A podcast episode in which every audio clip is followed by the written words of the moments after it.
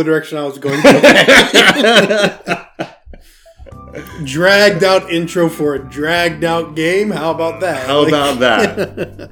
we're gonna about drag this podcast out. I So today we're talking about Persona 5. Talking about Persona 5 Royal. Uh, I might accidentally slip into Yakuza Like a Dragon because I just beat that today. and I finally caught up with Chris in beating Persona 5 Royal. which I haven't played. Like I beat that in the summer before Yeah. Ghost of Tsushima. So I beat that a decent amount of time ago. That I'm going to have a little bit of struggling to remember things. But yeah, um, we're here to talk about exclusively Persona 5 Royal. Even though we talked about it quite a bit in podcasts throughout the year. We've kind of touched on it. Um, I, now that I've through the through the end essentially um, of the core game, the I think I think there's you can sort of all the themes and other things are tied together that maybe make it a little bit more more sense. So Yeah. for the uninitiated, Persona 5 is a combination of a sort of a, uh high school simulator and a dungeon crawler. I was actually talking with my brother about this today. It's literally you take a role playing game, but you apply dating sim elements to it. Right. like uh, and it's funny how i don't think people realize just how much Of a dating Right. sim. yeah because and it's not just like oh choose a girl it's like do you study or do you go out to do this Right. do you work that day like these are Right, all- exactly. It's it's literally it's it is a life simulator where you get up, you go to school, you decide after school, do I hang out with my friends? Do I go work? Which friend do I hang out with? Um, you know, Do I do, study? I Do I read a do I study? Do I do i do I take a prepare- big burger challenge yeah, do I prepare for the next dungeon or do I exercise? Do I go watch a movie? Uh, and all of these things, but then all of this is interspersed with um, this sort of metaphysical, supernatural dungeons in this one called Palaces, where you battle the manifestations of people's negative, distorted cognitions. And there's actually a lot of really cool psychology stuff in this game. which goes over my head because i'm paying attention to other stuff going on in this game some of which i've already written about on the blog on the website um, but it's like there's so much going on that i never like this is this this is something that might one day require a video. Should i ever you know make videos again in my life before like you know? Uh, but because th- this is one of those games that and especially with 100 hours going into it it's like there's definitely going to be a lot happening in the story. And they definitely get that psychology and psychological term stuff going for inspiration. Um, and from what I've watched of a friend playing Persona 4 Golden, it's interesting how they kind of take they're they're inherently different. Like I, I well not inherently different. They're similar but different in um how they, they they they go about some of these ideas and I wish I knew how how to like convey that right now. so so I think the so in Persona 4 Golden, it's now see now there- here's where I'm gonna get lost trying to remember everything about this game because you know I spent 75 hours on that one and finished over the course of two years and finished it a year ago. yeah. Uh, but so the Persona 4 Golden had more to do with sort of self image and self actualization, is, is sort of the theme where the dungeon the dungeons revolved around people overcoming their perceptions of themselves that and it actually really really well fit in Persona 4, the the core dungeons you are how you sort of get your characters, but each dungeon is a character's dungeon.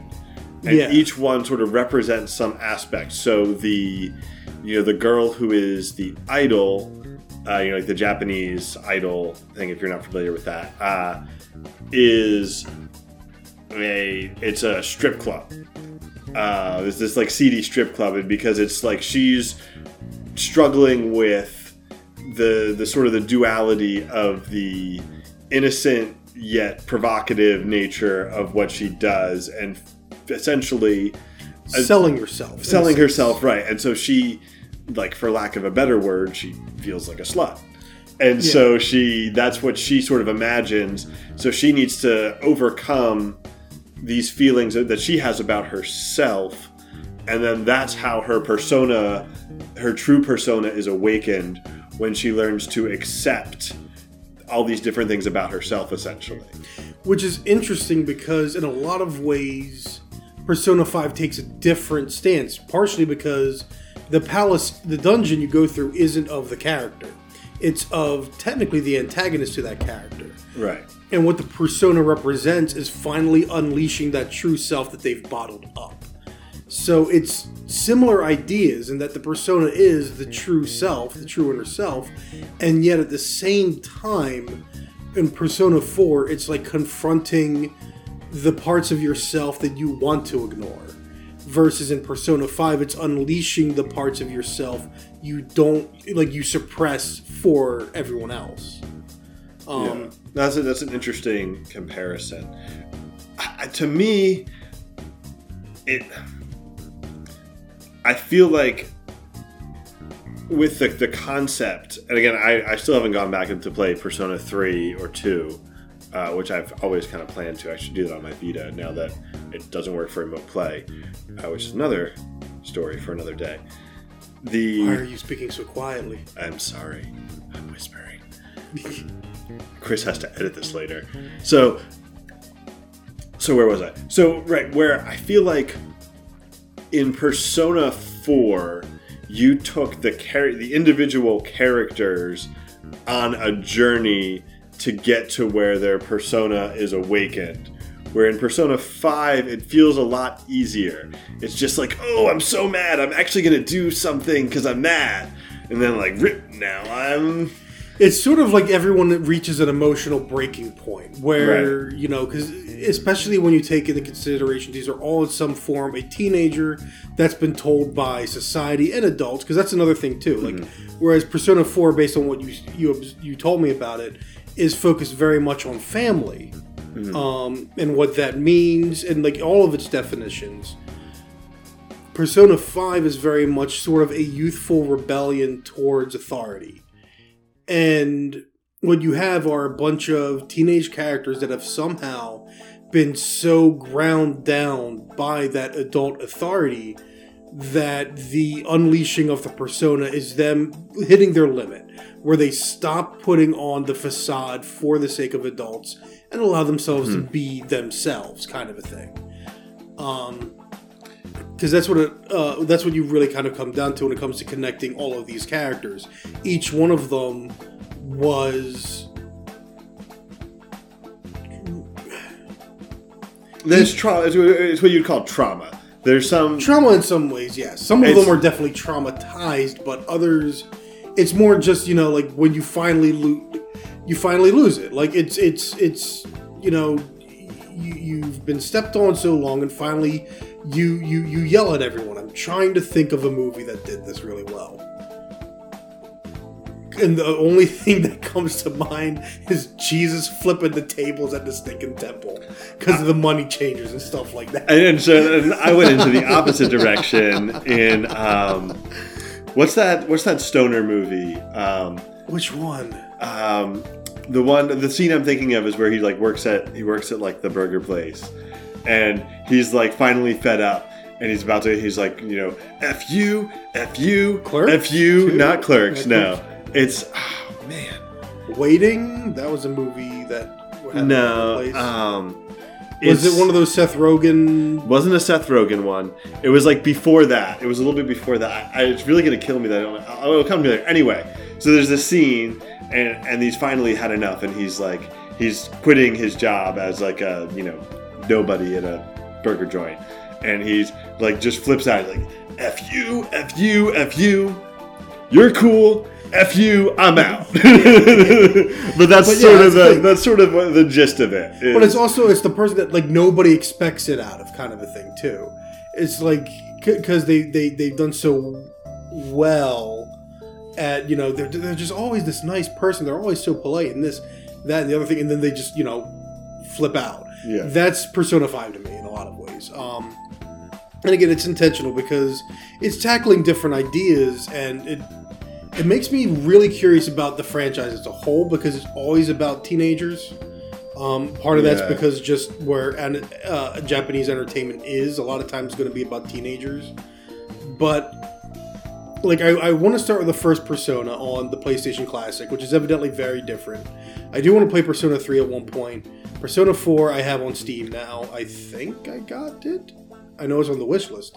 Um, but with Persona 5 Royal, I was very interested in knowing whether this was sort of unique that it's this specific sort of anti-authority. I don't even necessarily want to say anti-authority, but it is this sort of distrust. And considering again that I played Yakuza Like a Dragon, uh, everything I observed in Shin Godzilla and stuff, I'm starting to wonder if there's just this big distrust going on in Japanese pop culture over overall.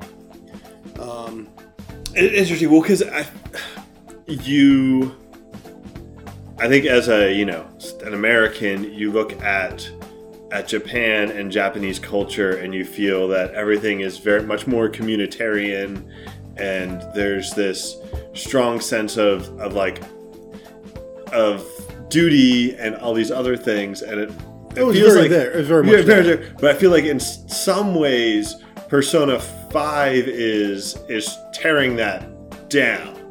That is sort of like this is all a facade that you know eh, where these you know that there's like the so for example the, the first uh, boss the main boss is Kaneshiro the gym teacher who's Yeah.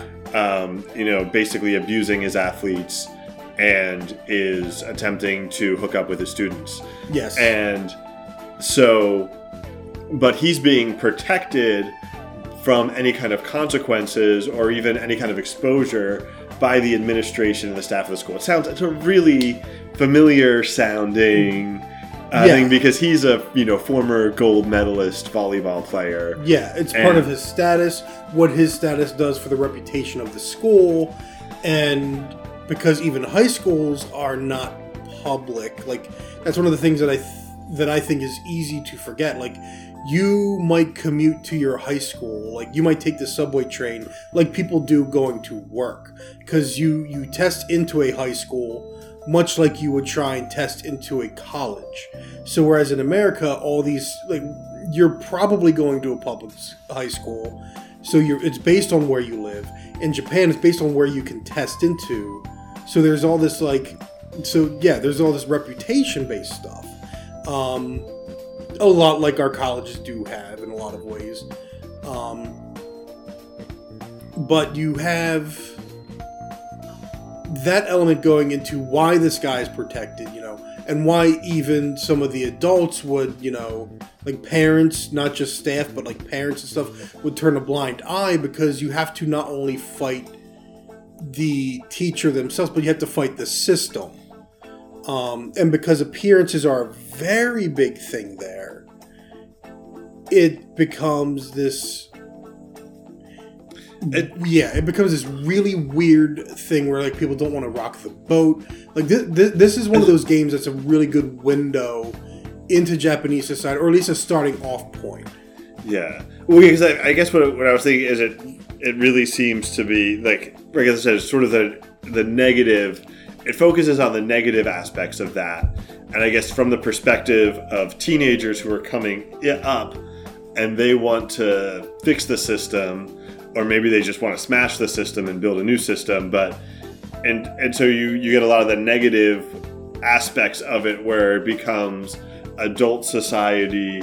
But I mean, the whole thing is Well, you know the, out that the chains of rebellion that you know Yeah, this yeah, is yeah. the yeah. What's Um, uh, now I can't remember the you know this bond shall become yeah, the yeah. chains. Thou of- art I, I art thou. You know. yeah, which Um, yeah. But that, that's actually one of the things. Like it actually does then delve into. It's like okay, you want to break down the system, but what happens then? And it, it kind of attacks that naivety, that you know, lack of experience and lack of knowledge and lack of. I don't. I don't know if I want to say foresight or like. It takes the blinders off and makes you realize just how big these things are. Um, so our protagonists want to change things for the better, but what does that mean? What does that take? And also, how fickle? And this is one of the areas where I think it's also an incredibly relevant game.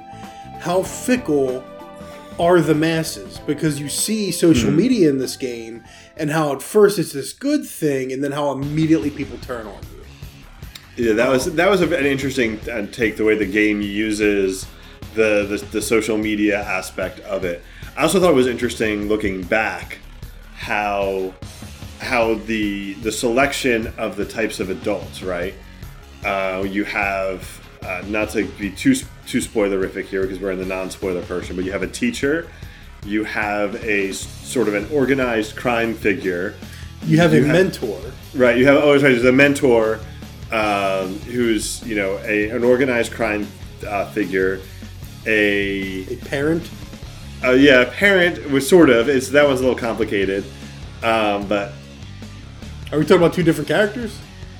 I'm thinking of the dungeon after the pyramids.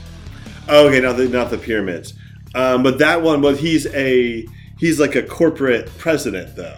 But he's also someone's. He's also a parent. parent. He's both. So he's right? both, yeah, they- but he's two but, birds, sort of. stone, but for- yeah. in terms of his societal position, I feel like the the that's more focused on his position as this corporate figure. Yeah. So it's just so where. So the school, um, you know, obviously organized crime is is part of society, but not really a well accepted one.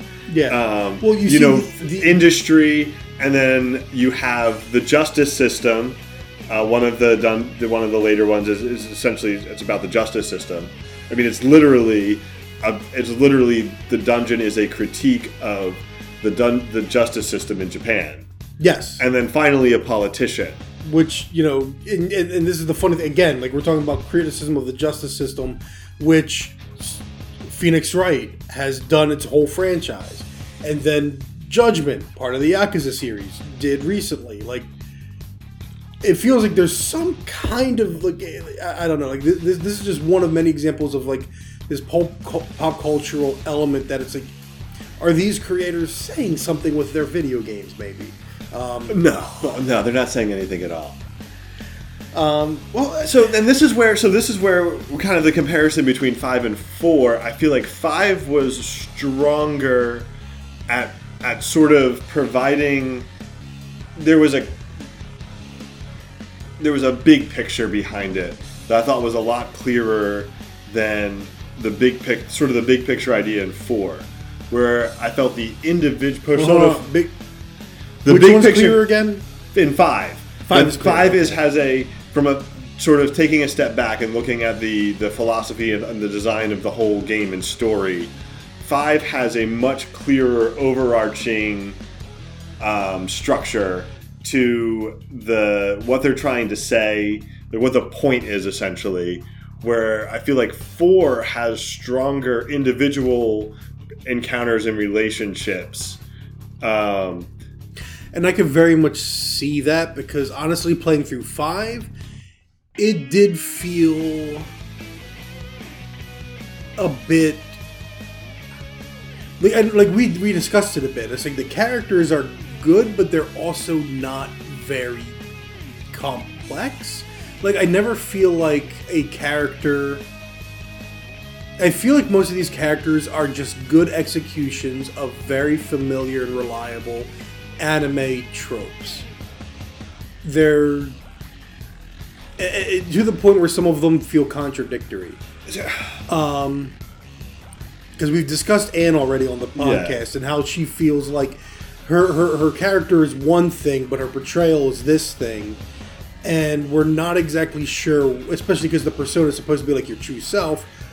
What exactly is she supposed to be like? Her Yeah. character never feels consistent because it's serving like multiple purposes that feel more about the situation than it does about her as a person.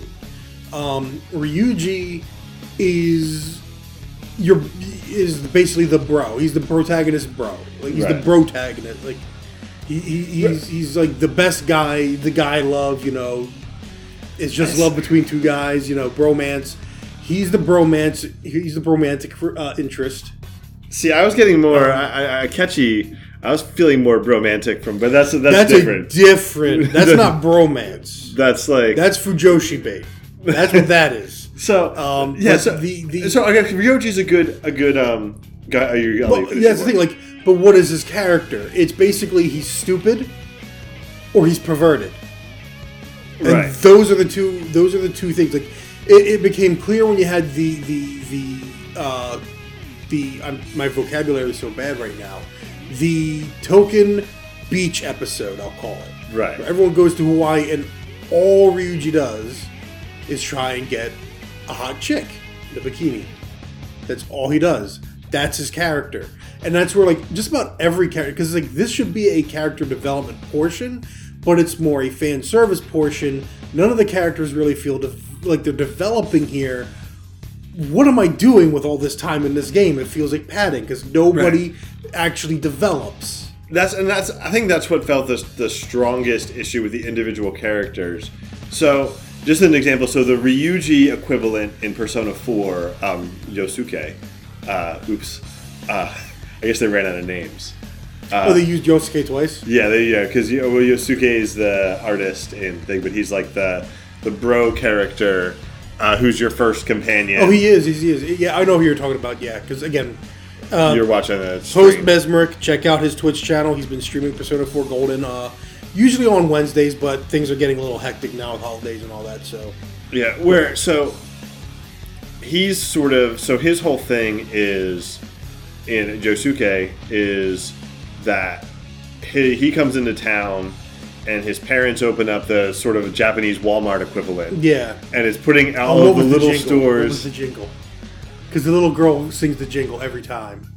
Oh, I can't remember the name. I know there's a, the jingle, Oh my goodness. um, but anyway, jo, jo, Jonas? No, no, June, Junus. Junes. It's Junes. They open up Junes. There you go. Okay. go. Yeah, Continue. yeah. So the, but so you get this where you have these episodes where he's just you know perving on the female characters. It's it's sort of like an escapism from this weight that he bears as sort of being an, an outcast for for ruining the small. Everyone sort of sees him as the guy who ruins the small town, and it feels like a much Because his Walmart is running the businesses elsewhere. uh, all the business, all the businesses in the main street are closing down because um, because of this of Junes.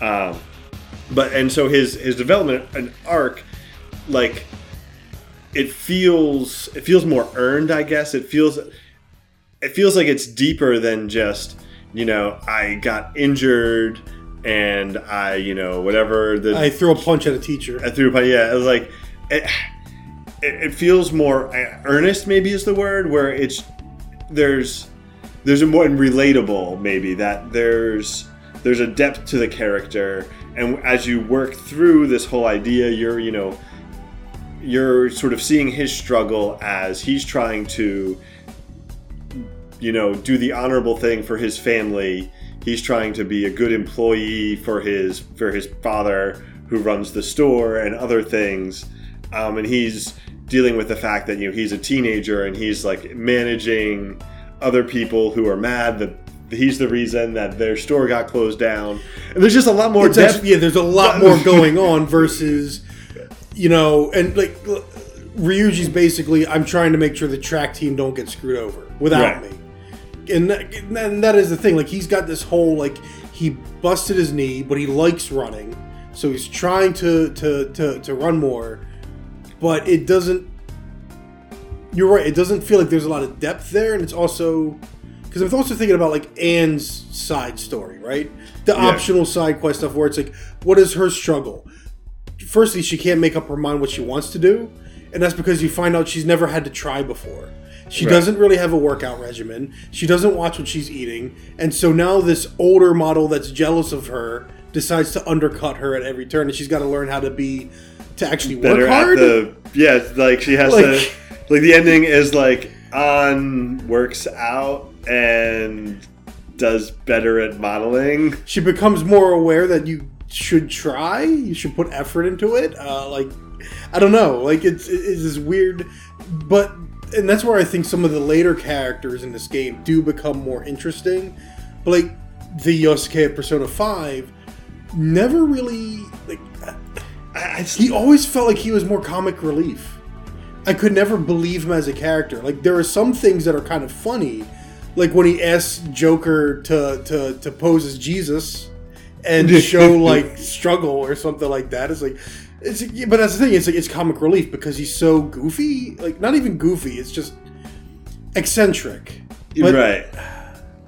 I don't know if It's, it's, eccentricity is it's, not, it's not that the characters are, are bad. It's just, and I think, I think for part of it was for me, I, I felt like, you know, getting all of the the companions to level ten in Persona Four felt really rewarding. Like their their stories and the sort of the way that they end up working out. you wanted to see where that character's narrative went. Whereas Persona 5, it's more like I want the bonuses for maxing your confidant level. Yeah, it didn't. It didn't. Yeah, it just didn't have that same oomph to it. Um, And I'm trying to.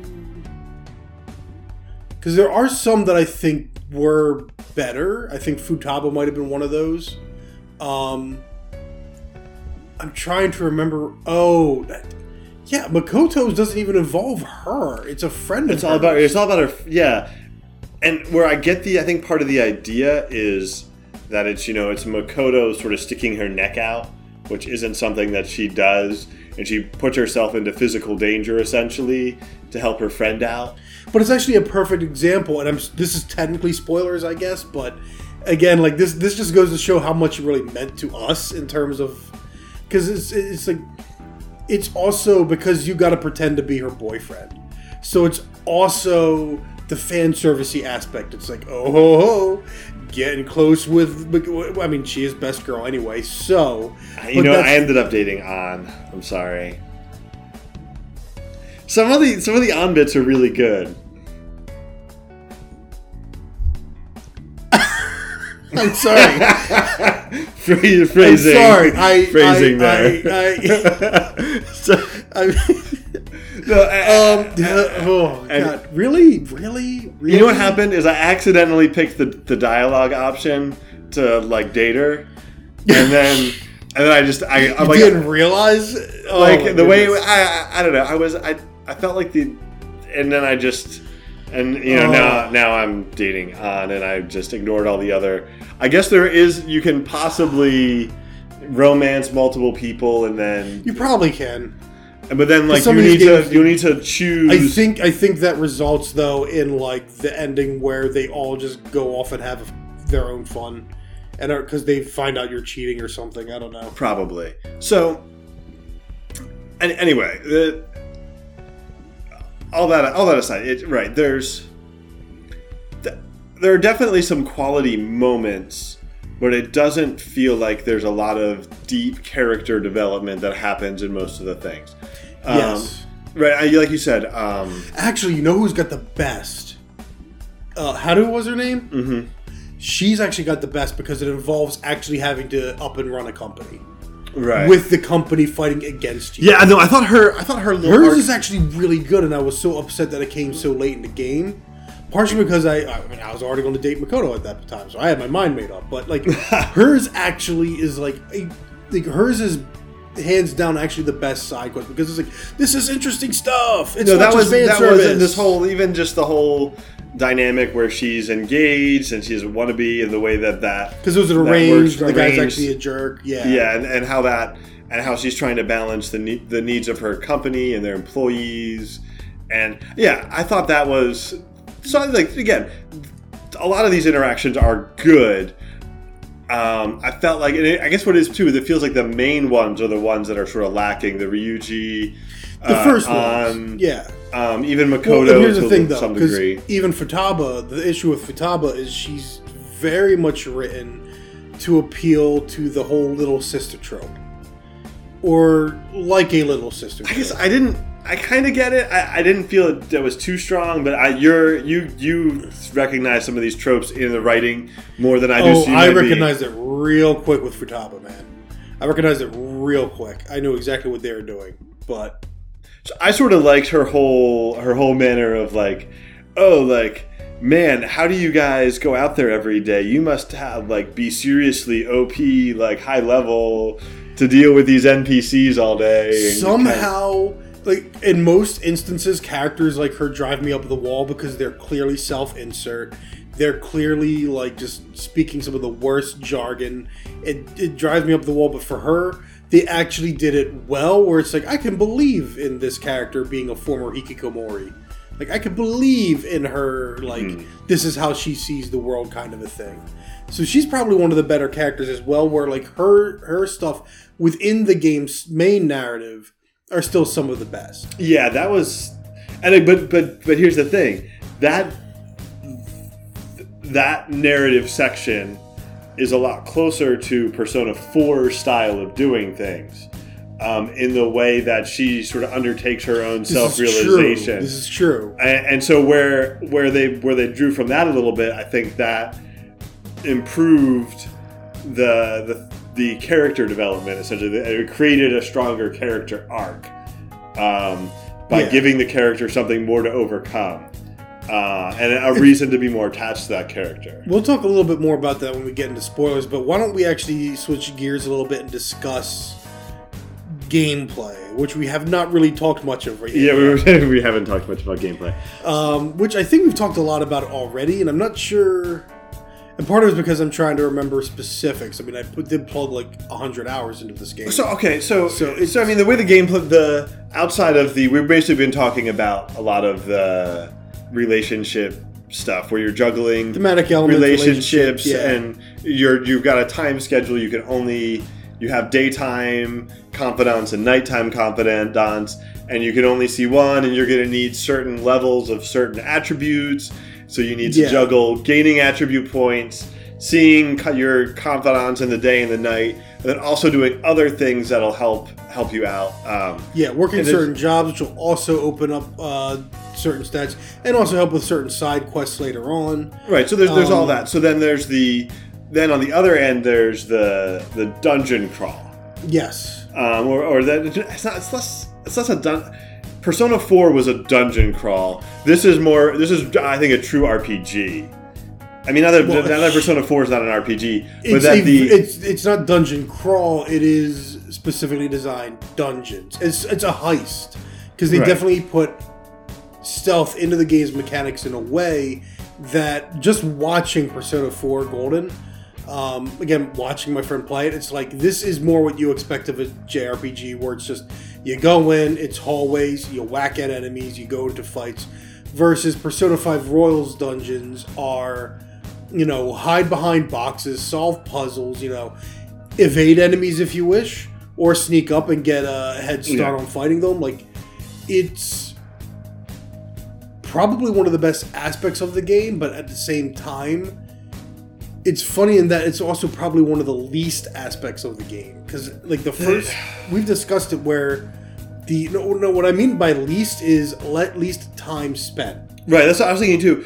When because every time in the game I would get to a dungeon, I would like want to binge it because the dungeons are so cool, and then I finish the dungeon, and I'm like, oh, Well, it's not even just that. it's done. it's after a few dungeons on normal difficulty you're probably strong enough to just go through in one go like the idea of the dungeon is supposed to be that you are you, you know you go in you fight for a while and then you leave to recharge especially later in the well part of what it does it too is later in the game you get a bigger party total and So so you you, can can swap swap out yeah. so right so you get halfway through the dungeon and you're fairly well depleted on your spirit spirit points sp whatever yeah your magic points and then you can just swap out your characters that you weren't using and then use them for the remainder of the dungeon or maybe you do because most of the time i didn't even need to do that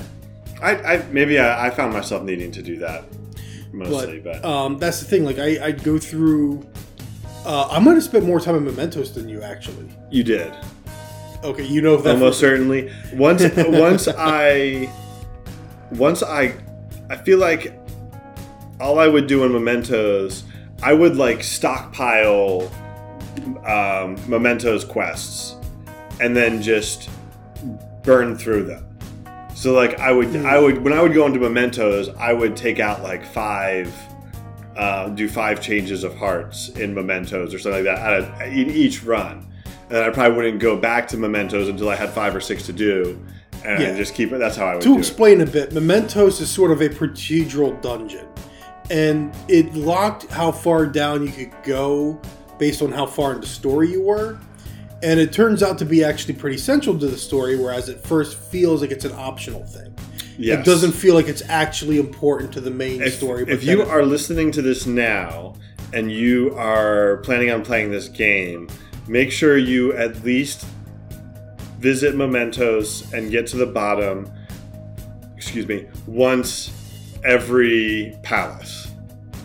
yes, That you you want to do that um, because there's like 70 levels to Mementos or 66. it takes a while to go down. There's like 66 levels. If if you do not, this is a very small spoiler. At some point, you will need to complete all 66 levels of Mementos, one way or another. Yes. Now, as you go through, you will unlock areas you can speed travel to from the top, Right. which so is why you want to complete. right. So you, of you want to complete them so that, so that when you need to go down to the bottom, you can just go down to the bottom. You don't have and to. you don't have to. I, I've heard that some people basically didn't touch Mementos, and then they get to that point in the game, and And now they had to a just grind. grind 66 levels of Mementos. A memento, uh, yeah, Mementos, memento, yeah, the fresh maker, the fresh maker, yeah, the death maker. the death taker. Don't know. But anyway, yeah. So where were But we? anyways, Anyway, uh, so- I, I wanted to cut that because it's like it is this more generic, and that's the thing. That's the part that's a real grind. Is if you go in there for certain quests or for certain tasks, like that's the part that's not as fun because all you're just going is through like this maze. so it changes every time you change levels. Like it's So the idea of the idea of mementos is so in Persona 4 you could revisit any past dungeon at any point to if you needed to farm specific personas or other things for fusions and all this other stuff in the persona system. Um, Mementos technically allows you to do that. right, so mementos lets you do that in the first one where the the the enemies you fight in each section roughly line up to the enemies you faced in the dungeon palace which unlocked that section. So Yeah. if you want to go back, if you need X persona for some reason, or you just want to have it, you want to level one up, you can go and, and do that. And you don't want to spend any money on it with Igor. Right, with yeah. Because yeah, again, if you're not familiar with Persona, it's evil Pokemon. There are all kinds of demon Evil things to catch, evil Pokemon to catch. yeah, other monsters, and you you join them, you bring them onto your team, but then you um So okay, so yeah, You- so you combine them so I think that yeah, the combat system revolves around persona. Each persona can is there's different types based on the tarot cards essentially, um, which the types, unlike Pokemon, don't actually have anything to do with the uh, elemental affinity for the most part. And even though there are some, there are some that roughly correspond, but it's not. yeah, there's not like technically elemental affi- affinities based on their weaknesses, their strengths, Right, there's- but it's not like Charmander is clearly a fire Pokemon because his tail is on right, fire. right, right. So anyway, so then the so for each of your side characters have one persona that does kind of lock them to an element. So Ryuji is you know lightning. Uh, Yes. Z- Zio, Zio, Zio, Zio, and uh, Ann is, is fire. fire. Magi or not Magi. Uh, Muggy's wind. Um, I forget what. Anyway, Agi, Agi, Agi, yeah. They're, they're similar. But so anyway, so each and then you, the main character, Joker, his sort of special ability is that he can adapt any number of personas. Where you carry like ten at a time. I forget, twelve is the max or something It, like that. it changes as you level up, and you you, Yeah. you get you go And- further in the game. But and yeah, so how how you how you strategize for the most part is you can capture a persona and then you can either use those or you can fuse them into more powerful persona. And how how the how I generally tend to work it is you want to fuse and and then you can also you have cards that can teach them specific things. You can create cards. What you want to do is create a bunch of ability mules yes, um, you want to have a load them up, have a physical attack persona, have a um, a tank persona. So like for one of the fights where you have to go solo, I had a persona with no physical, like no uh, four different elements and like a evasion boost, not evasion boost, like an attack boost that I had just from cobbling together all these. things. So you can build these really powerful personas. I was basically invincible. You're also very you're clearly better at it than I was, but this is also my first persona Right. because I didn't even think about like one persona is only debuff abilities. One persona is only buff abilities. One persona is only these classes of abilities. Like I didn't even Or think about like, that. or you think about you want to you want to make like so you can if you f- are smart with your fusion and with the cards, you can build a persona with no elemental weaknesses and one of each elemental attack or which something is normally like that. Normally how I tried to go was with more well-rounded. right. um, or at least based on what kind of stats they also had, because some were better with magic than others were.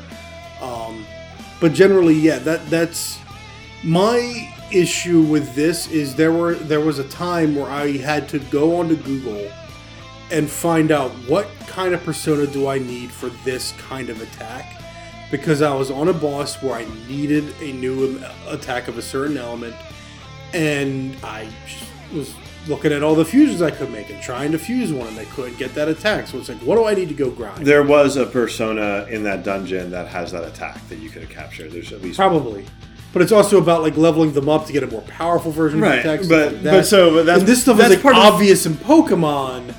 Here, it's a lot less obvious, especially because some of them will like they'll cap out at a certain level of attack. Like they won't be able to get like this ultra super like right. The, you might get like mid tier fire ability and never get top tier, and you need top tier kind of a thing. Right, right, yeah. So yeah, so there's there's limitations with with what they'll actually get. Um, I imagine more time spent playing these games, you probably learn better. But for me, it's like I, I was sitting there like, what do I do? Like, which Yeah. one do I get? And I just went to the internet. yeah. So this is this is also this is a game when you actually get into the combat itself. Um, it will.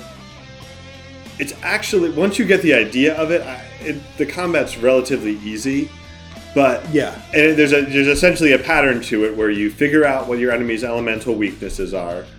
Um, you buff your party or buff the party members who have the ability to do that, and you debuff the enemy, and then you hit them with all of the elements that they are weak to, and then they die. Easier enemies, you just hit them with whatever they're weak to elementally, and they die. with And- this game in particular, like the, what made this game I think easy is I know they all have all out attack. Did prior games have the chain where it's like you hit you hit an enemy with a weakness and then you're able to take another move or pass it on to another ally? Yes. Did Persona 4 4, have had something. I don't exactly. It wasn't exactly like. I know that. they have the all out attack in four, but I don't know if they have like where you can keep it. I Going. mean, you know, I don't think they have the the the handoff. okay, because So you would get another turn. The, that character would get another turn, but you didn't have the like power up handoff thing where you could, you know, go one, two, three, four, do the super power up, and then end it with, you know, a powered up um, person. So like, yeah, yeah, there were there were didn't have that ability. because that's one of the things that I grew to rely on with the all out attack. Yeah. So what we're talking about in, in part of the combat system is when you hit an enemy with an elemental weakness, then you get another turn, and then you can pass your turn to another character in your party, And that gives a that, damage boost. th- that gives them a damage boost. So in theory, let's say you know Joker and Ryuji, you already have an enemy that's weak against lightning. So you have Joker use a lightning attack. He that's a weakness, and then you pass it off. To, so you get an extra turn, and then instead of having Joker go again, you pass it to Ryuji. Now Ryuji is damage boosted, plus attacking with an elemental Tapping the table. Sorry. Mike's gonna pick that up. Emphasis. Emphasis. But- Emphasis. But that, and that's what I that is what I learned with the one tough boss fight is sometimes in order to do that damage boost, because normally if it's like, oh, every enemy is weak to the same thing, I'll just, you know, use that and then pass off the turn to someone else, and do the, or just go right to the auto attack.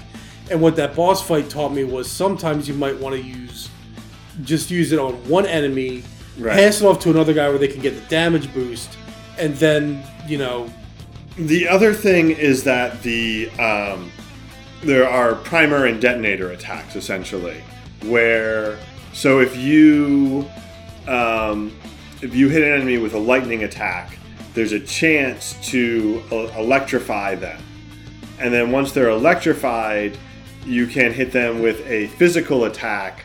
Uh, Which is sort of like your, is like your detonator essentially, which does will then do Yeah. extra damage. or status ailments in general. If you hit Right. them with a status ailment, there is going to be another element or type of attack that will do bonus damage. Kind So yeah, so like if you inflict a fear status and then and use a psychic attack, that will do bonus damage and things like that. So that and that'll also trigger the same thing. you know, I never made the logical connection between the two of those. Yes. And then that that causes the same thing. So if you can, so for example, in there's one particular boss fight that is very heavily reliant on using the correct elements.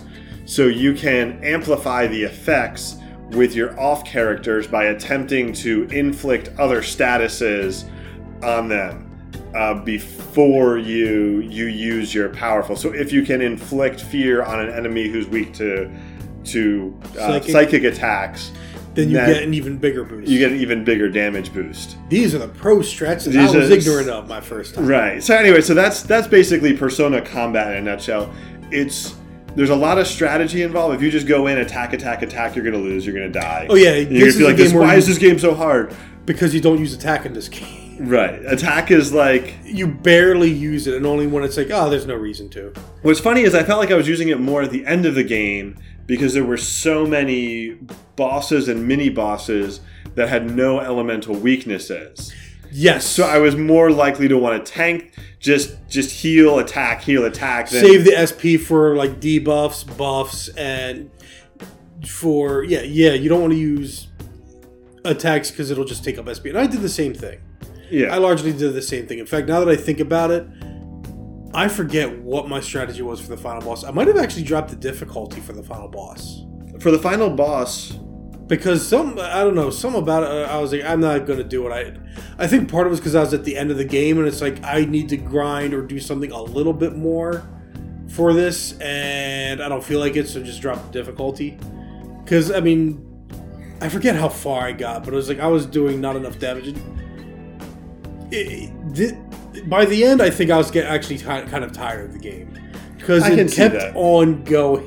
Know what's funny? So, um, so the, you know, you're the Phantom Thieves, and the whole idea is, you know, there's this "take your heart" is like the, the thing, but then the loading screens in the game say "take your time," which I originally just meant to be like it's the developers encouraging you to not feel the need to binge the game, to take your time, like I did. Like I beat it over the course of A year. Not even a year, six months. Uh, since probably about six Mar- months. Well, when did you start? Did you, you didn't start in March. What did you? When did you start? I don't know. I started after in, in May or June, probably. Okay. I mean, somewhere around there, April, May, June. So I took I took I took my time. But the, when I was looking at it again after, you know, being through the game, I realized it was the same use as take as take your heart. This game, the Phantom Thieves, took my time. Is, is kind of how I felt at points. Um, so, and, and that's kind of like so. Honestly, I love this game, and this is this is pushing 2020 Game of the Year for me.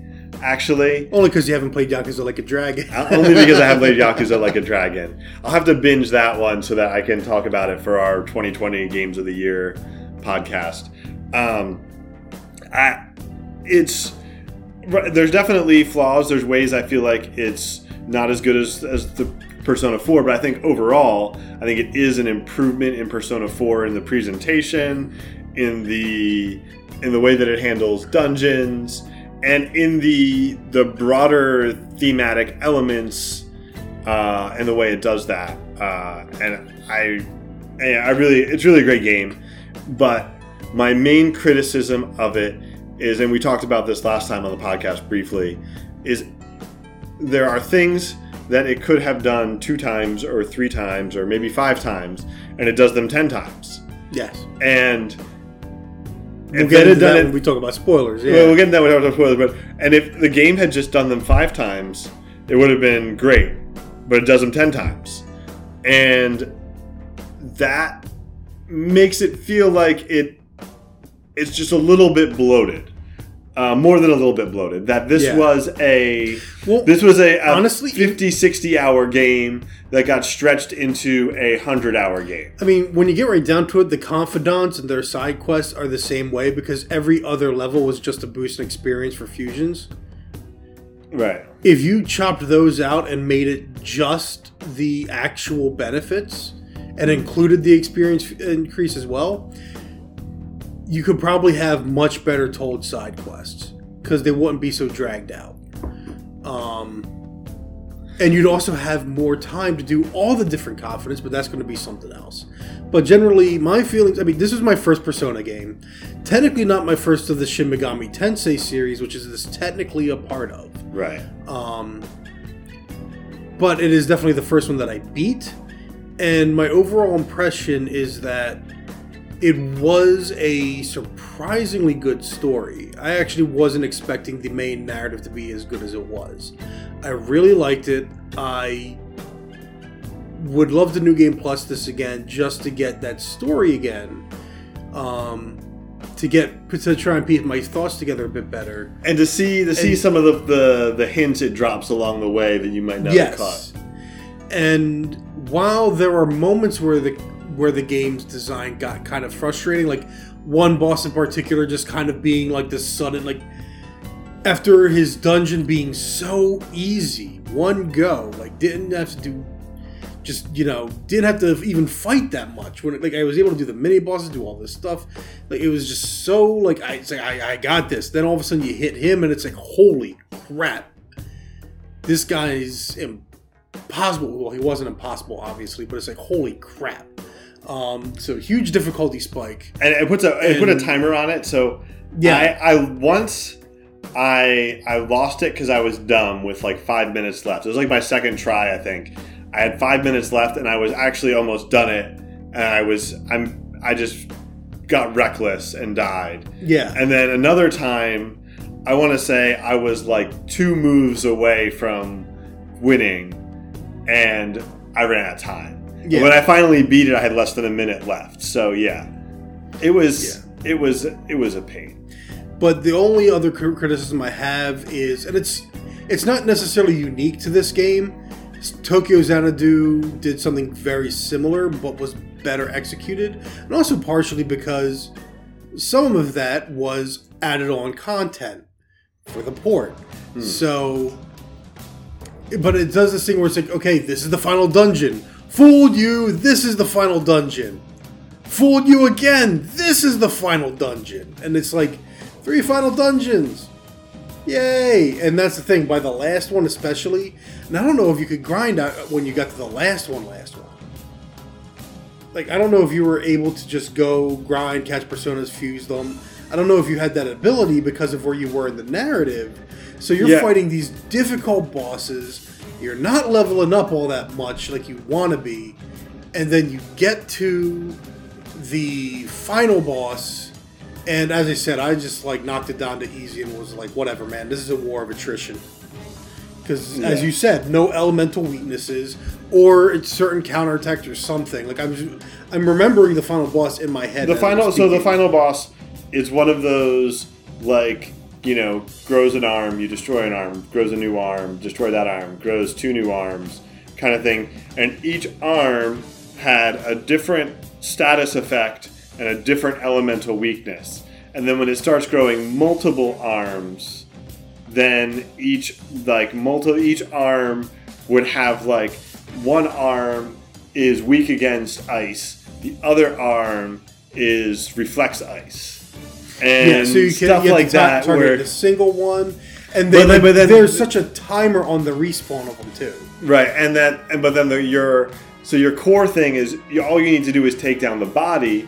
So like, so for example, so all if you've leveled up your character relationships, the reflecting isn't a big deal because you can like, I'm just gonna hit it with ice, and then my my character just eats ice that is casting the ice magic kind of thing. But anyway, it was it was a pain.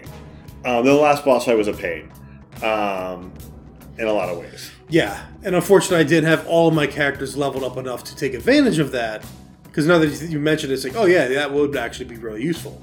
Um, and it's probably what they want you to do, but you have to know. It's like that's the kind of thing where it's like, this is also a game from a mentality of you're not going to play it once, you're going to play it multiple times. The first time is the tutorial, and then you play the second time knowing what to do, and therefore create the optimal build. And that's And nice. it's just it's nice. Except it's a hundred hour game. It's nice if you got 200 hours for a single game. Yeah, right? exactly. It's like, yeah, it's like I'm. It, it- But- you, you might have a hik- hikikomori in your game. I'm not a hikikomori, so you know, I'm not a NEET. But the the, the these uh, otherwise like so those are my two complaints for the most part. The one like the one boss and then because otherwise I mean it's a good game. Yeah. It's not my favorite of this year, but it definitely makes a case for itself. Um, No doubt. So we both clearly very much liked it, which means obviously you ought to like it, whoever you are listening to this podcast. Indeed. Uh, but yeah, I think now is time for spoiler Spoilers. talk, which is man, how long are we going to go on this for? I don't know. Um, so yeah, if you don't want to be spoiled, then stop listening. Go do something else with your life. Um, probably go get back to work. Um, but uh, hmm, where do I even want to start? We'll start with the spoilers. So, okay. So, where to even start with spoilers? So, okay.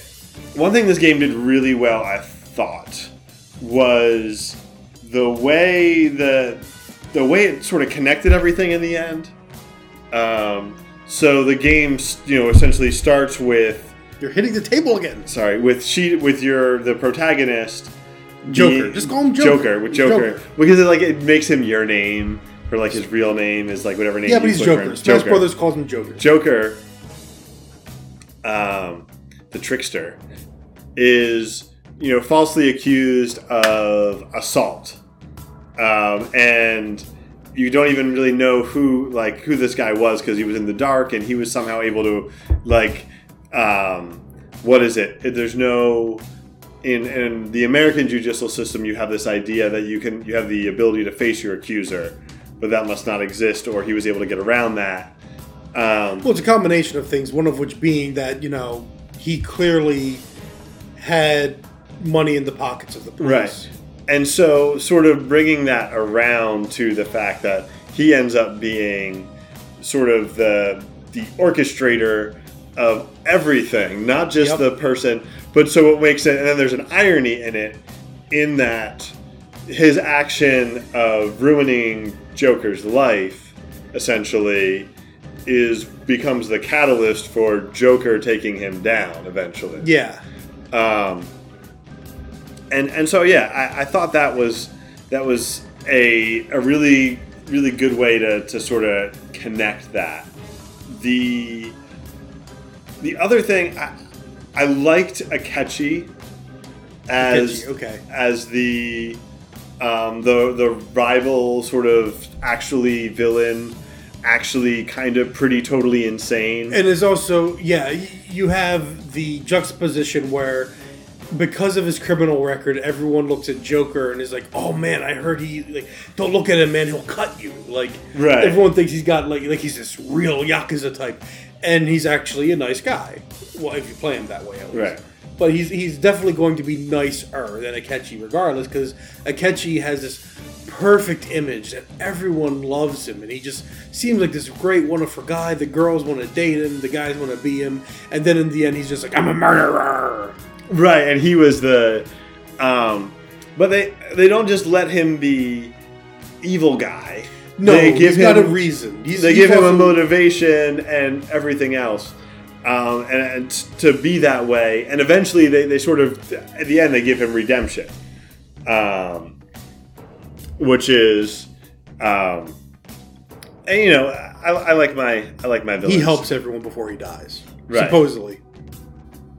Supposedly. I mean, I don't Oh, know what happens in the royal died. content. Oh. Like, so I actually haven't finished the royal content, but my my impression of it. Do you want to be spoiled on the royal content? Can we spoil Chris on something he hasn't played yet? yeah, sure. Okay, so so in the post post in the post game, end game, whatever, the so it revolves around three of the confidants: Maruki, uh, Akechi, and I forget her name, gymnast girl, Kasumi? Kasumi. Kasumi. not Kasumi. But that's not, I won't spoil everything. Uh, so basically, the it's weird. The so Is she actually her sister or something? What? so so basically the you've been having this conver- these conversations with the school psychologist all year where you sort of without actually telling him help him to better understand the the cognitive world of the metaverse Yeah, because he's technically studying it too or something. so essentially, he's he was aware of the research. Anyway, so what it turns out at the end is he wants to use that to create a utopia where everything that that everyone wants is true. So on New Year's Day, um, all of a sudden, I feel like I've seen this movie before. Right. Morgana is no longer a cat. Morgana is a person. And, um, you know, Makoto's father is still alive. And Haru's father is still alive. And lots of dead parents in this game. Um, and Yeah. uh, what's why, why do I keep on losing her name? The hermit girl.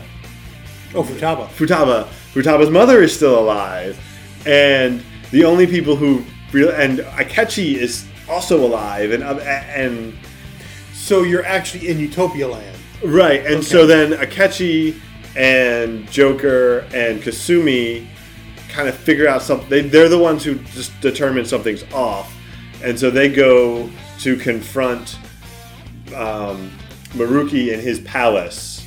But it's not a palace. He's like, well, this isn't a palace. This is something different because you can't have a palace anymore.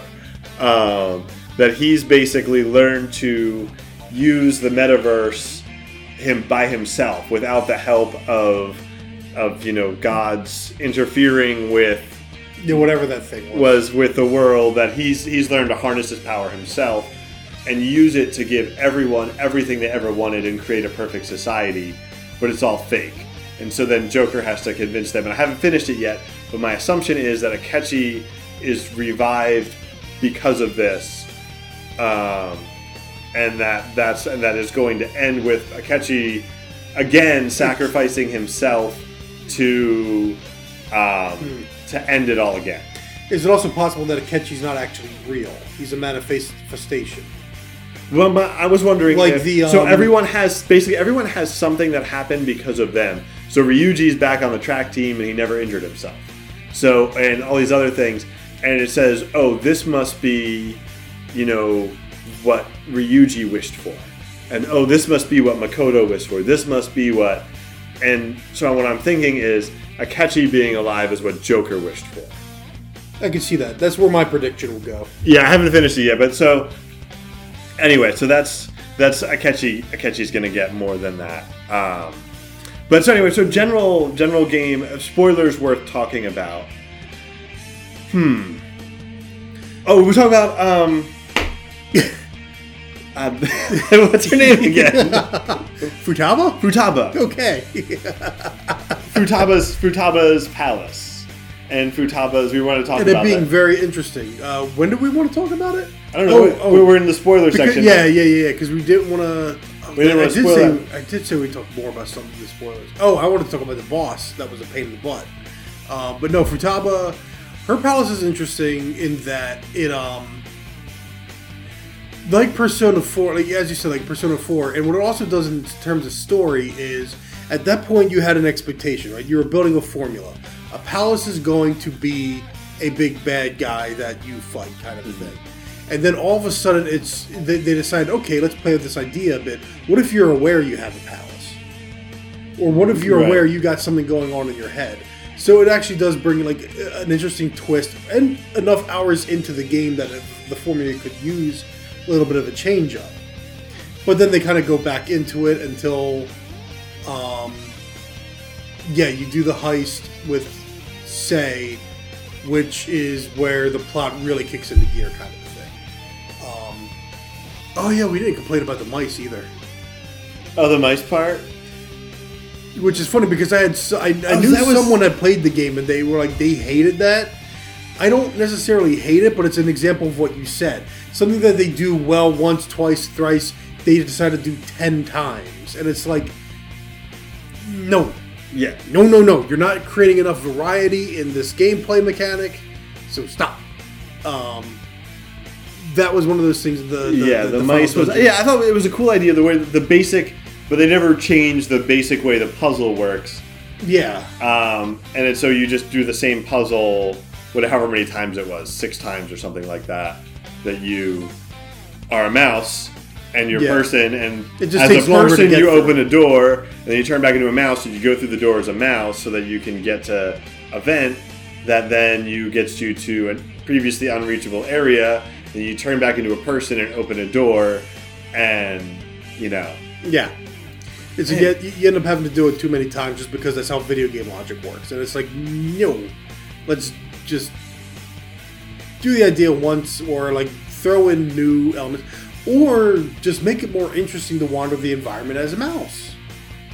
But regardless, like, yeah, no- I don't know if we have a lot of spoiler talk to really do that. Yeah, there's specific. there's we not- talked a lot about the themes without the uh, without yeah that, without having to go into this which which I think is a testament to the way the game does it that Yeah. um, that you can do that um, we kind of talked about the some of the annoyances with the final the final boss Let's section. talk about then what you did with the the with Haru's dad, because my big Okumura issue with fight, this, yeah. my big issue with this boss is the whole game.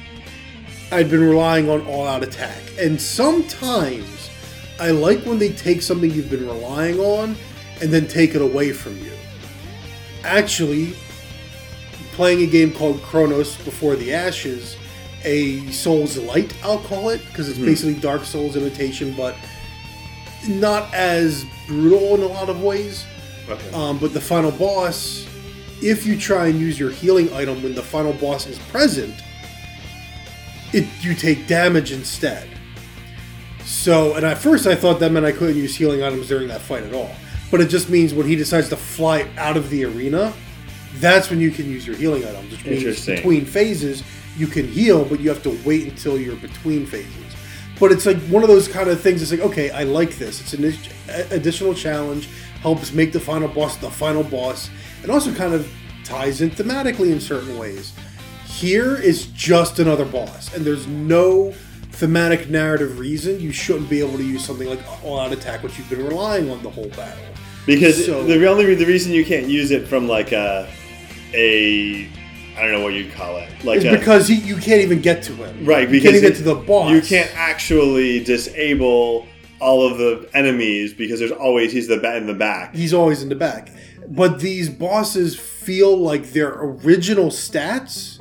Like most of the, well, not all of them, but Right. most of the enemies, which you got to take down in two turns, they come down and they're damage sponges, and they feel like they were designed with all-out attack in mind. so what you, you need probably had it much better. No, it was it was it was hard. What I figured out was I wanted to how I won it was by inflicting secondary status effects in addition to the the the like whatever the stun Like the fear. or the or just having um so having like the party be like Joker, Haru, um, Yusuke, Ryuji, and that way I can hit them with lightning with a chance to shock, ice with a chance to freeze, and then hit them with the two psychic psychic attacks. And so what that could mean is how I've cleared one of the phases is everyone ran except for one guy who was shocked. And so he couldn't run because he was shocked when it was his turn. See, I tried doing stuff like that and never got it to work. Oh, So that was that was that how- that's a good strategy that I was trying to get to work because it's like there's always the one guy that he buffs the defense of, and it's like he's just a sliver left and he runs away. And so I think it's also it's not to my understanding. I didn't realize it was two. I didn't catch that it was two turns. I thought it was there was a damage threshold. No, it's basically once you hit a certain number of turns. Okay, so I thought I was, and that's I got a little confused because I thought I was dealing with a damage threshold where maybe I could like hit them with if I didn't get them below half on the end of at the end of the turn that they wouldn't. So I, I didn't quite understand the mechanic at first, but yeah, what finally worked for me was was inflicting some of those other status effects like freeze and shock, and using those to to do it. So I actually didn't use the the the other trick, which would have been to inflict a primer so that I could then use a detonator to do mega damage. And the other issue is with that is that your status attacks can be a little bit unreliable. Yeah. So that was a frustrating. And also, again, like even after you get through all those waves, he drops down a unit that is just a ton of hit points, has no weaknesses, and on top of that, you need to be able to survive his big bang burger attack, which I found out if your character is inflicted with hungry, will restore health. The problem is, and part of it's because my affinity with my characters was too high. If anyone was afflicted with hunger before his attack went off, they automatically recovered because someone smacked them back into current state or something like that. So, Just doing like guard, guard, guard wasn't enough. oh, well, eventually, yeah. I mean that that was enough, and I Okay. had the buffs and the debuffs and all that other stuff. So I was I I, I had leveled up because that's the thing. Like, as I said at that point, first time in the dungeon, did the whole thing in one sitting. So I had the entire time, like the 20 some days they allot you, to try and figure out okay, let me level up my characters, let me see if I can boost my persona's strength, let me get Joker some new abilities. And that is what helped me. And I, and I tried multiple times. Like, I, I, I'd grind for like five in game days, six, uh, and then I'd go. Um, and also, I tried to boost confidence as well. So, and then I'd go and I'd give the boss another try. Um, I think I did it with like five to ten days to spare, but it was one of those points where, and that's where I stopped around June, like May or June. I stopped around there for a while because I hit that boss and it just completely took my motivation out of me. Um, and then it was smooth sailing again until the actual final boss and the final dungeon in general because you had like those like every level was like a mini boss of sorts and I was tired of it. Right. I didn't want to fight the regular then- enemies. I didn't want to do this. I, I- didn't want to do that. It just And a couple of those mini bosses had the ability to, maybe it was just the last one, had the ability to summon like helpers who could fully restore their health. yeah. That was annoying. So, but and that's the thing. Part of it's probably my fault because I was doing a lot more avoiding random encounters. Um, I, I literally just cleared everyone always. see, I probably should have started doing that by the end. But again, I was like trying to get to the final boss. Yeah. Um, Yeah, and I that's just- the, the that's the shame because I knew I knew a bald politician that looks like my former roommate. Um, th- that was the funniest thing is he looks like my he looks like an anime version of my former roommate. It's great. Um, but like I knew he wasn't going to be the final boss. I was like, there's going to be something else after this guy. Well, yeah, I mean, I knew just from having previously played a, a Persona game that, like, it was going to be okay, like, there's actually some kind of malevolent god that is orchestrating all of these events and wants to destroy everything. and you have a few too many loose ends. Right. But that's the thing. Again, like to, to compare to Tokyo Xanadu, like there were enough loose ends that I was like, yeah, this doesn't feel like the final boss moment. So there's probably more after that. And what do you know? There's a bunch more after that, and then you beat the game. What made EX a problem was the fact that then they have like, oh, but wait, we added more. but wait, so- there's more. Um, but the original ending, at least, was still handled better uh, in that regard. But for Persona 5 Royal, I mean, that. But that's the thing. Like, if I wasn't also if I was taking more of my time. But again, like, and part of it's because it's the hundred hours. Because with Yakuza Like a Dragon, I was feeling that a little bit because I wanted to, you know, finish the game. But at the same time, I was like, now I'll go do the side quest. Nah, I'll go get this like you know side character story. You know, eh, I'll go do this. Um, but the the that game I also beat at like 62 ish hours. So Yeah, which there's a big difference between 60 and 100. yes, there's a whole 40 hour difference. You could beat a whole other game in that. Yeah, You could exactly. beat two whole games in that time span. Like, I was thinking. I'm like, like yeah, like 90 something hours. Like, like I could have beaten like, I don't know. but so it, it, it is but you know again that said it's like just sitting here talking about it too it's like you helped me like remember some of this stuff more specifically and i wish there was more i could talk about with the characters. And i wish i did have more specifics to talk about when it came to the thematic element because it's interesting how the game transforms thematically where it's like in the beginning especially i was like oh man they're really laying it on thick that it, adults are jerks. Yeah, because like, even the, the the guy that takes you in right? He's basically like you know no don't do any of this don't do any of that blah blah blah. He gives you an attic to sleep in yeah, like he, he's got all the, and it's like and he's basically like no don't do anything that inconveniences me right. and that's and I think that's also interesting. Like I think Danganronpa as a whole did a better job, and I just played that this year. Does a better job of tackling the education system specifically, but it shows that you're right. Like Japan ha- is, has a very built into their culture to be communal. Like it's all about harm. Like the word "wa" is a big deal. "Wa" means harmony. I don't know if it's by chance. Wa is also an old name for Japan. Hmm. I don't know if that's coincidence. I don't know if that's you know indicative of what the word "wa" as harmony means, but it's like this big thing to the point that they see, they you go to a school and they don't have a janitorial staff because kids are take turns cleaning the school. Yeah, like you learn to be part of society. You learn to be a contributing member of society. And what's interesting is that in the end, the who's who's the final villain? Well, not the final villain, but essentially, in a way, your your final enemy is the final palace is society's palace. yes. And what it and, and that the you know it seems like eh, the dis, the distorted desire of society is to have no desire.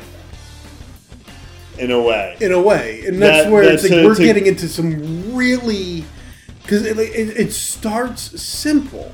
It Right. starts with this simple like isn't it contradictory how we're taught to be for all these other people.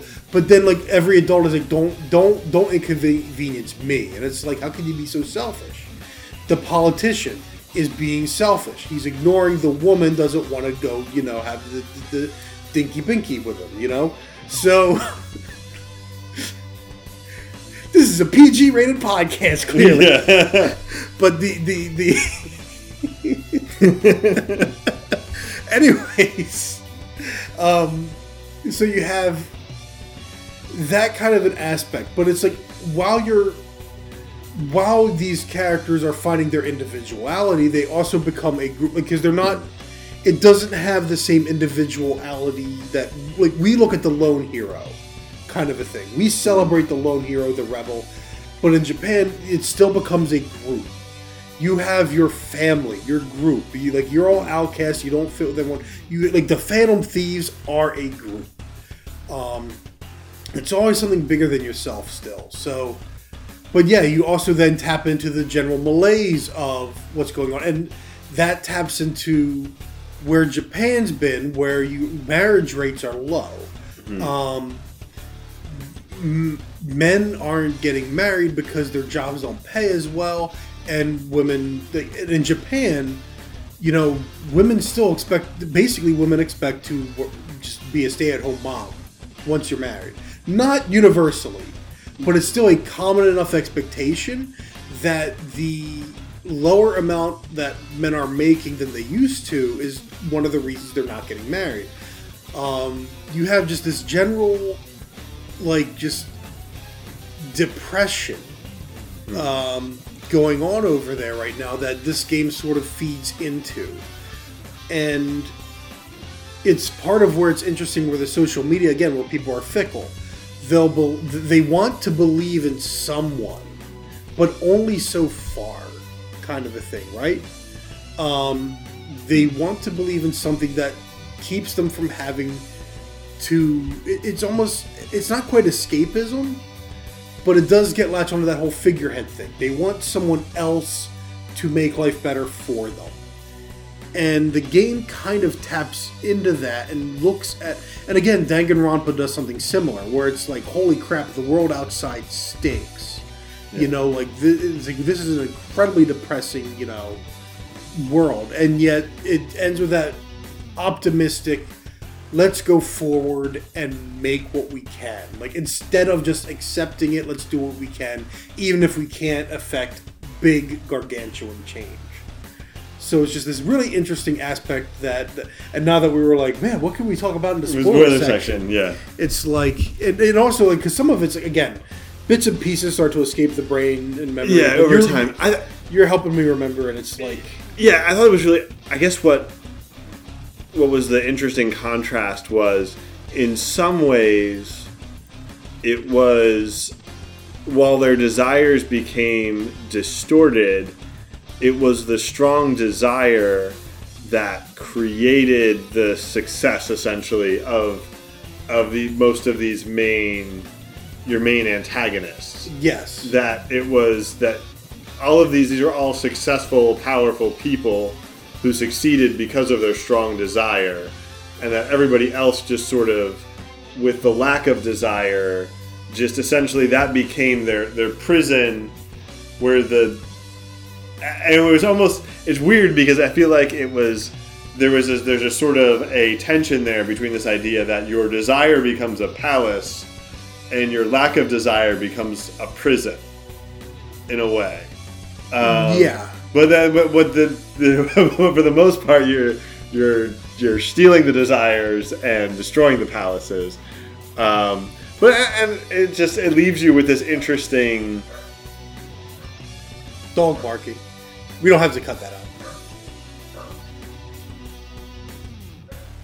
We don't have to cut it out. Okay. Just leave the dog. Yeah. They know you got a dog. Come on, man. Yeah. So but it leaves you with this again this this tension of of this, and I- honestly, that's where maybe that's one of the best aspects of this game is the fact that it's not just it's not just fiction it's not just a good story or you know doesn't it's not just there's great stories there's good story beats it's that there's actually some really interesting philosophy and ideas underlying. We didn't really get into this the psychology stuff but a lot of that is I mean, really I'm not interesting. qualified to discuss right right well so- like how um because all it's all about cognition and there's a lot of there's a lot in psychology where it's about how you it's more like how you perceive the world affects your your well-being um, in, a, in a way that so that they, they're sort of dipping into that with with the way that they obviously take it to new you know metaphysical things so that sometimes you know you don't need to change a thing to make to improve your own state. You need to change the way you look at that thing. Yeah. you need to change your cognition of the thing not the thing itself necessarily because you can't always change the thing itself so you change your cognition of it which also seems to be sort of what the post game stuff is getting into um, but there's just there's just a lot of like I would love to talk about some of this stuff with people who don't play video games who are never going to play Persona, a yeah. 100 hour uh, JRPG with relationship simulator where you know uh, this is my actually this is my big question for the end of, of Persona is as as an adult man playing this game is it is it creepier to be having you know be an adult man role playing a teenager having relationship with high school relationship with high school girls or to be an adult man role playing a teenager who's having relationships with his teacher or a drunk reporter or a doctor adult who are all adults. So here's where I drew the line. As an adult, drunk reporter was probably best woman. Maid teacher was disturbing to me on all levels. all levels. and I'm the one that watches eight eight million pounds of anime a day. so it's like I'm the one that like if it, if the, if that don't appeal to me, then you know something's wrong with it. Um, but for the teenage character, Makoto, man, come on, because Makoto is going to grow up to be a very fine woman, and as the father of Joker. That is clearly what I am, you know, like that or at least that's the perspective that I'm putting it. It's like if I am the father, then who do I want to pair my son with? That kind of a thing. Think about it If you way. if you pick if you pick on, then um, you you You're get- trying to live vicariously through your son in ways that you really shouldn't be. No, no, but there's there's a date you can go on. This is this was like the no. most me me experience ever. I feel like I don't know why. This just felt like like my kind of experience. Let's get this on record. Let's, get on put it on the You can go on a date where you go. All the restaurants are booked, and there's nowhere to eat, and then all of everything's like sold out everywhere because of a celebration or whatever. And eventually, you find one vendor, one who has one cake, and so you just eat a cake.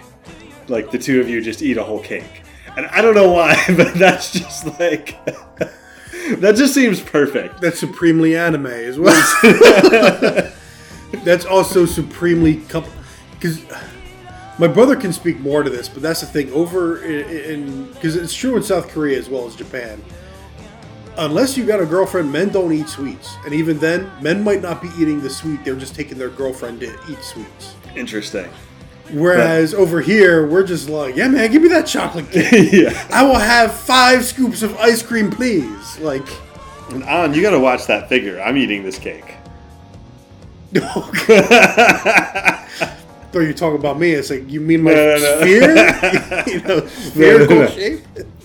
anyway, I, on, on that note, I think On that note, uh, yeah, that's a that, that's a wrap. That uh, we'll probably talk a little bit more about it when we start talking about uh, the year review. yeah, game year review, games of the year. so. um, which might be our first podcast of 2021.